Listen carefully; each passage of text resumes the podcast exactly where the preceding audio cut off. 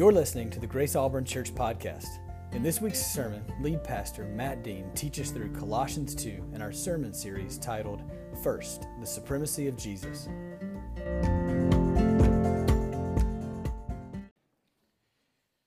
We are in week two of a series called First, the Supremacy of Jesus, and we are walking through Paul's letter to the Colossians. And uh, last week we talked about what does it look like for Jesus to have the first place in your life, for Jesus to be first and best in your life. And what we said is it's not enough just to know that he should be first in our life, but we also said what happens when he is first in our lives. And when we do place Jesus where he rightfully belongs, then he is the one that we proclaim. He is the one that pro- we proclaim saves us. We acknowledge with our lips and with our lives that we are the redeemed, people of God, we are more loving, we are more gracious, we are more hospitable, we are more generous. And when we place Christ first in our lives above all other endeavors, we are at our best because we were designed to be in relationship with God forever. And the gap between what we know we should do and what we are actually doing often comes because we forget what good things happen when we walk in fellowship with God. And I want to encourage you, if you haven't been reading through Colossians, go back through this week and read Colossians, specifically chapter 1. You will see that the entirety of the message is that Jesus is to be first and supreme in all things. Yesterday morning, I was brushing my teeth, which I know you really care about, and uh, April was yelling, Matt, Matt, Matt, come here, come here. I'm thinking a child has been hurt or someone fell down the stairs. No, Matt, Matt, come here. Quickly, quickly, come here, come here. And I run out of our bedroom and I'm like, what, what's wrong? She goes, they're here. I'm like, who's here? She goes, no, they're, they're walking. I'm like, who's walking? No, the, the people from China that are in our neighborhood, they're walking around. Go and check the mail. It was like 9.30 in the morning. Our mail doesn't arrive till like 4.30. I'm like, the mail's not there. She goes, no, no, no. Go out and act like you're checking the mail so that you can talk to them.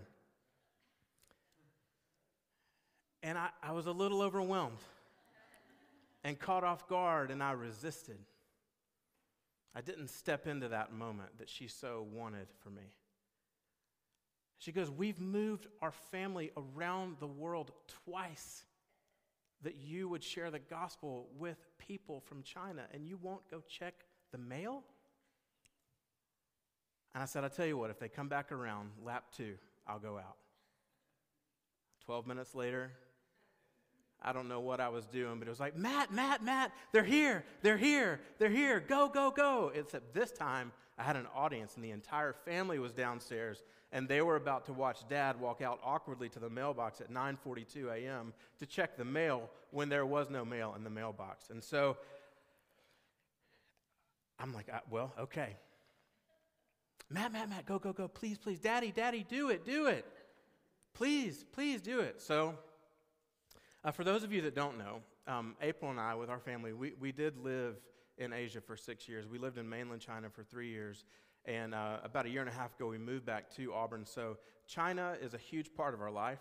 Um, Chinese people are dear to us, and the burden that we have for those people specifically to know Jesus is it, it just has been in our lives for 20 years. And so I knew I needed to go to the mailbox. And I just needed to step into that moment that was perfectly set up for me. So I, I go out to the mailbox, and in case you ever see Asian gentlemen walking like this, that's the China walk. Okay, it's the, the men do it primarily, but it's the, the hand behind the back, and it's for posture actually. And they walk like this. So these two men are walking down the street, and then their wives are following behind them. It's just a slow kind of meander down South Ridge Court. And I, I walk out I'm like, hi, hello. I'm like, ni hao, uh, ni men shi Zhongguoren? Are you Chinese? Yes, yes, yes, we're Chinese. And uh, my Chinese daughter, Anna, and my other Chinese daughter, Noelle, and my next daughter, Violet, were out playing basketball at this point, spying, seeing what was going to happen. And so, um, this nice gentleman, we began this conversation. I know you're going to be real impressed with me in Chinese. That's right. And I speak like a four year old, but I'm, we're, we're cranking through this conversation, and, and it turns out that his son and the other guy's daughter got married. They live in Auburn. They live like 175 feet from us. And both sets of in laws were there with this couple celebrating Chinese New Year, which is happening very soon. It's a very traditional thing to do for families to be together for Chinese New Year. And as we're talking about um, kind of small talk, I, I said, you know, I used to teach English in China. Now I'm a pastor. We have adopted two girls from China. We love China and we love Chinese people. And this guy's demeanor begins to soften. And he begins to lean into this conversation. And, and I said, Well, where are you from? And one guy is from a city called Wuhan, and another guy is from the Yunnan province. And incidentally, we prayed for people tonight from the Yunnan province. And so we're talking, and then at the end, in a conversation that I have had literally hundreds of times in Chinese with people, I say, Well, we're Christians. And the reason why we adopted was because of what Jesus has done for us and his love for us. And then the most remarkable thing happened after that. He, he, he sticks his hands out like this and grabs both of my hands and brings me in for a full on embrace hug. And I said, Niemen Sherwood upon Yeoman, you are my friends. Now here's the thing it wasn't a full on gospel presentation. But now I know that a Chinese family in my neighborhood knows that we are Christians.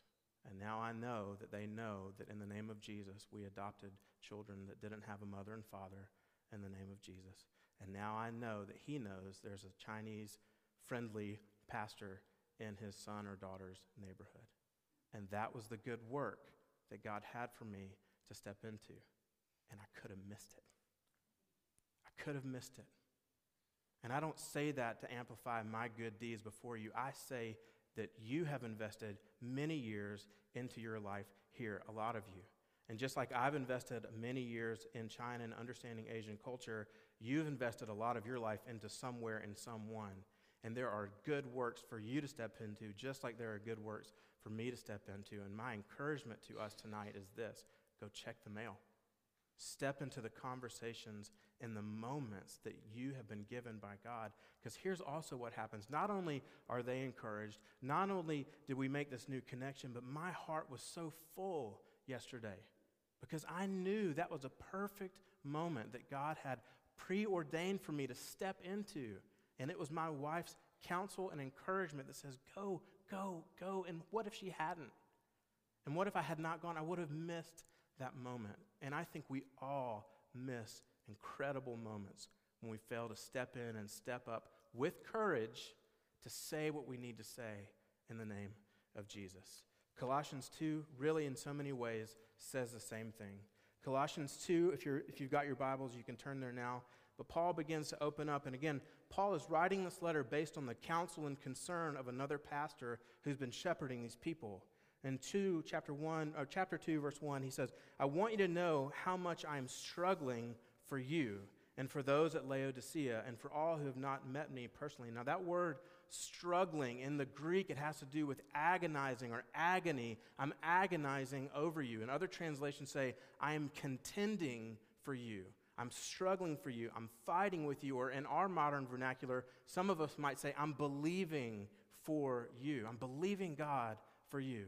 But the bottom line is, Paul and Timothy and Epaphras, their local pastor, they were struggling with the possible heresy that some of these people were going to run into. And he said, I want you to know how much I'm struggling and in agony for you, praying for you, and contending for you. For my purpose is that they may be encouraged in heart and united in love, so that they may have the full riches of complete understanding, in order that they may know the mystery of God, namely Christ, in whom are hidden all the treasures of wisdom and knowledge. I tell you this so that no one will deceive you by fine sounding arguments. For though I am absent from you in the body, I am present with you in spirit and delight to see how orderly you are and how firm your faith is in Christ. If you have your Bible, turn to chapter 4, verse 12. Same letter, just one page over. And you're going to see in verse 12 this Epaphras, who is one of you and a servant of Christ Jesus, sends greetings. 412, he says, He is always wrestling in prayer for you, that you may stand firm in all the will of God, mature and fully assured. Now, as we go into chapter 2, I, I want to put before you that there's two real clear pictures in this. There's a lot of clear pictures. I'm highlighting two. One, it's a model for relationships, that as believers, we contend for one another. It's a model not just for pastors and missionaries, it's a model for all believers to contend for one another, to struggle for one another, to agonize for one another. That's exactly what April did for me. She was contending for me, but look here, so that I would stand firm in all the will of God, mature and fully assured. She was contending that I would step in to that moment because she knew what was on my heart to do. And it just took a little bit of courage and a little bit of her contending for those two things to come together. And I left that conversation not only with a big hug, but in my heart going, that's exactly what I needed to do at 942 on Saturday morning here in America.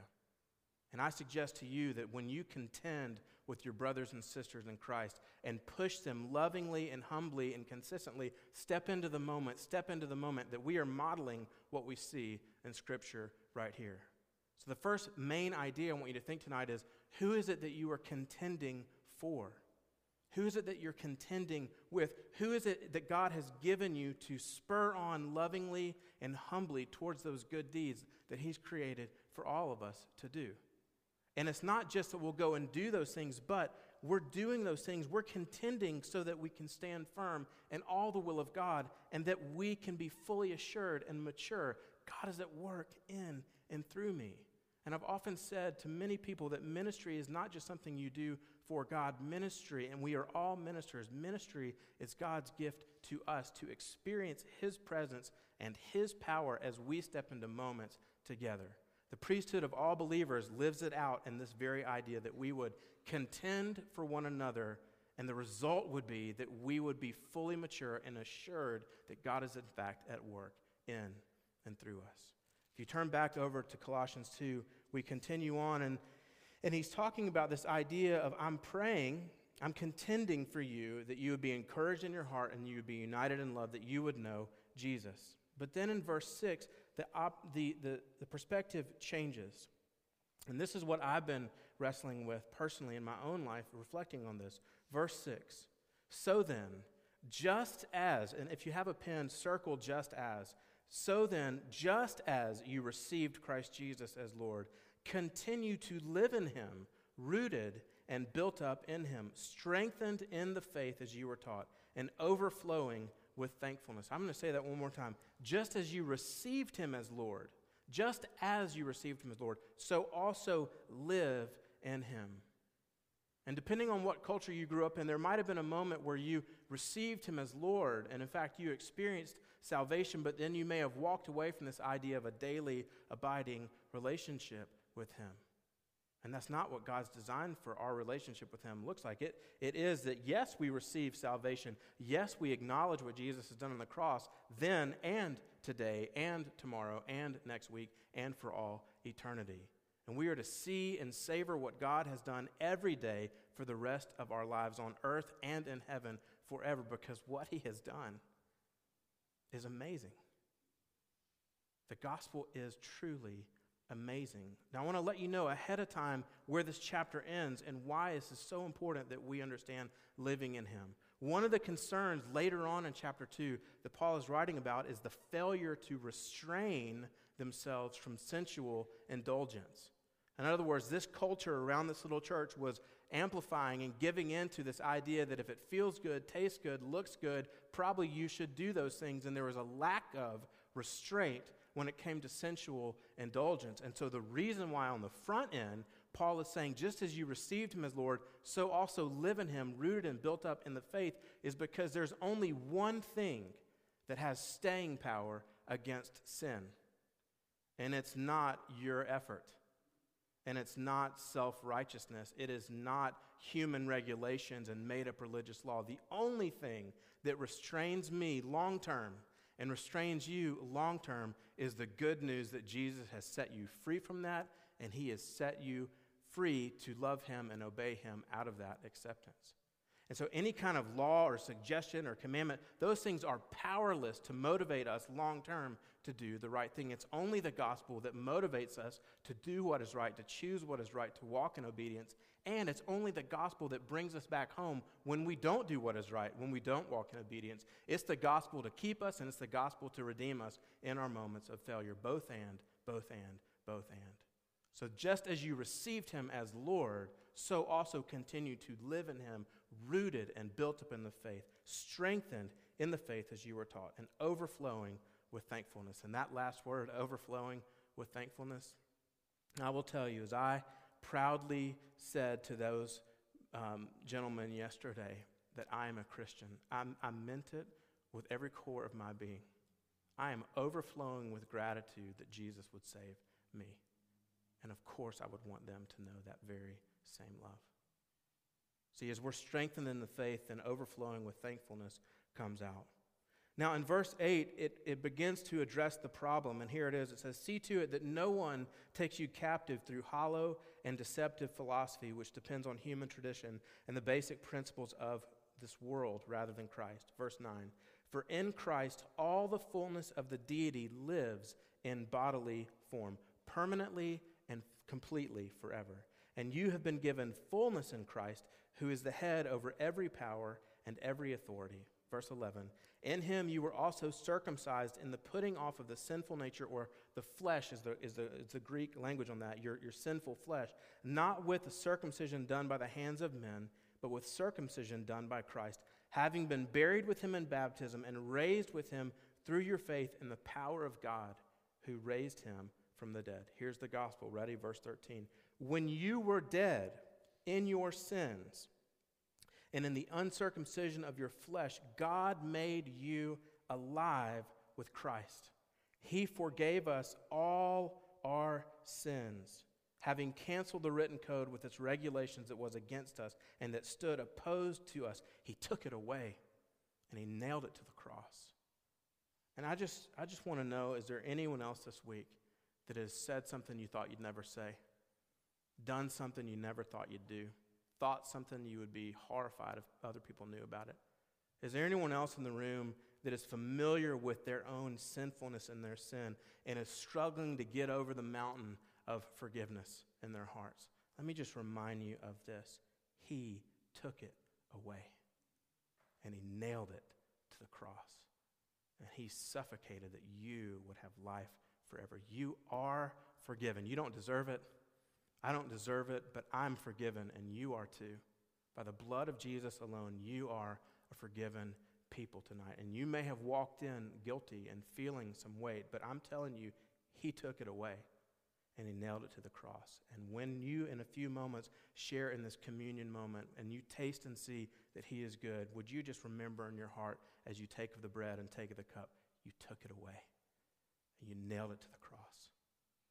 And here's the great news about Christians all of us deserve none of this. all of us deserve none of this. And God is good to you and good to me. He has set me free. He has set you free. So we need to walk in that freedom. It says this in verse 15 And having disarmed the powers and authorities, he made a public spectacle of them, triumphing over them by the cross. Now, I want you to know a little bit about what Paul was talking about in this Colossian heresy because it helps to know why he had to write this in the first place. So, in this Colossian culture, okay, there was a denial of the biblical doctrine of creation. In other words, that Greco Roman culture that was surrounding this city in the Lycus River Valley that is now modern day Turkey, okay, there was a denial of the biblical doctrine that God created all. And there was a promotion that somehow this just happened. Okay, so that's one thing. Number two, that that culture that was surrounding this little church was proposing a Gnostic mysticism. Okay, this hybrid Jewish Gnostic mysticism that was saying, well, there's this kind of knowledge, but then if you really are special, there's this kind of knowledge. And only a few people get this kind of knowledge. And when you get this kind of knowledge, man, you know all kind of special things that all these other common people don't know about and could never know about. That's dangerous. That's when you get into the God told me moments that are heretical and God said to me moments that are just a far cry from anything that represents the gospel. And that was going on in this culture. And this culture was celebrating the ideas. This is crazy, but it's not because it happened for centuries. Celebrating the idea that there was an indefinite number of intermediaries between God and man. So it wasn't just that the gospel saved you, it was the gospel saves you, but hey, by the way, you might want to pray to this person too, just in case what Jesus did isn't good enough. So that was the culture that they were living in. So, as a pastor to these people, Paul was burdened for them, and Paul was writing them saying, No, God is the creator of heaven and earth. He was saying, All wisdom is in Jesus and accessible in Jesus. And number three, no intermediary is needed. Christ is the fullness of God. In him, the fullness was pleased to dwell. And he was taking very specific aims at what the culture was around him. Well, I want you to just reflect on our own culture, and it might be slightly off from this particular culture, but you think about how does the gospel need to stand in contrast to the culture in which we live? Even with this very statement right here Jesus is the way and the truth and the life. If you say that in certain places, you are met with immediate opposition. And I just want to give you courage. Go to the mailbox. Go to the mailbox and in Jesus' name proclaim the good things he has done for you. Don't add to the gospel, don't take away, but identify with the gospel. Go to the mailbox, step into those moments because the more humble, authentic representations of what grace at work looks like results in the landscape changing. And I'll give you an example of that. In Acts um, chapter 11, I love this description. This is at the church in Antioch, and this is 1122. Now, news of this reached the ears of the church at Jerusalem, and they sent Barnabas to Antioch. Verse 23 of 11, he says, When Barnabas arrived at Antioch, I love these next words, and saw the evidence of the grace of God, he was glad and encouraged them all to remain true to the Lord with all their hearts. He was a good man, full of the Holy Spirit and faith, and a great number of people were brought to the Lord. See, what was happening in this particular city is the church was growing, and Barnabas went to see them, but what he saw was so specific. He saw the evidence of the grace of God. And he was encouraged by that and said, Stay true to the Lord. I'm just encouraging you, wherever it is that you go tonight and tomorrow, let it be that the evidence of the grace of God seep through your life in every endeavor that you do. Make conversation with the people at Publix. Have them carry your groceries out so that you can strike up conversation with them. If you work in the university, take the next step in conversation with your coworkers. If you're in faculty, I know that's a, a tough line, but outside of the classroom, begin praying about conversations that you can have. Right? Just begin to think, what can I do to give evidence of the grace of God in my life? Because truthfully, people are desperate to see the real Jesus. They're desperate to see the real Jesus. And the real Jesus, made known through the lives of broken, gentle, authentic people, speaks of the goodness of God. That's why the guy gave me a hug yesterday. When I pulled up on my phone in Chinese Down syndrome, when I pulled it up, and I said, Tasha Mayo Mama Baba Jacob. What I was saying is she had Down syndrome no mother, no father. He took a step back. Oh. Mm. And there was the hug that came after that. See, the evidence of the grace of God is the power, not the guy going to the mailbox. It's the evidence of the grace of God, and people so want to see that. Verses 16 um, through 22 is just this long kind of explanation of the danger of false humility and the powerlessness of human regulations. And you can go back and read that again. I want to end our time tonight in verse 23. These regulations indeed have an appearance of wisdom with their self imposed worship and false humility and harsh treatment of the body, but they lack any value in restraining sensual indulgence. Um, I don't know that everyone is struggling with this or that some people are struggling with this or not, but this is where God's word meets us in real time. And so I just want to remind anyone tonight if you are struggling with indulgence, it's not going to be self help that's going to get you out of it. It's not going to be, well, I just won't this time. It's going to be you squaring your eyes on the gospel and on the reality of your temptations and saying, Jesus, if you do not help me through this, I'm going to give in. So, with the power of your love and mercy and the presence of your Holy Spirit and the counsel of loving people, would you help me get out of this? And I know the immediate thought that a lot of you have is, but I'm guilty. I've done it so many times, so many times, so many times, so many times. And let me just remind you, he took it to the cross and he nailed it there. And your sin has been left there, so don't pick it up again. The power that we have to say no to sin, whether it's indulgence or not, the power that we have to say no to sin all results in when we say yes to Jesus. And I've said it to you in multiple sermons, I'll just say it again. If you can't do it in the name of Jesus, don't. If you can't see it in the name of Jesus, don't. If you can't go there in the name of Jesus, don't. If you can't say it in the name of Jesus, don't.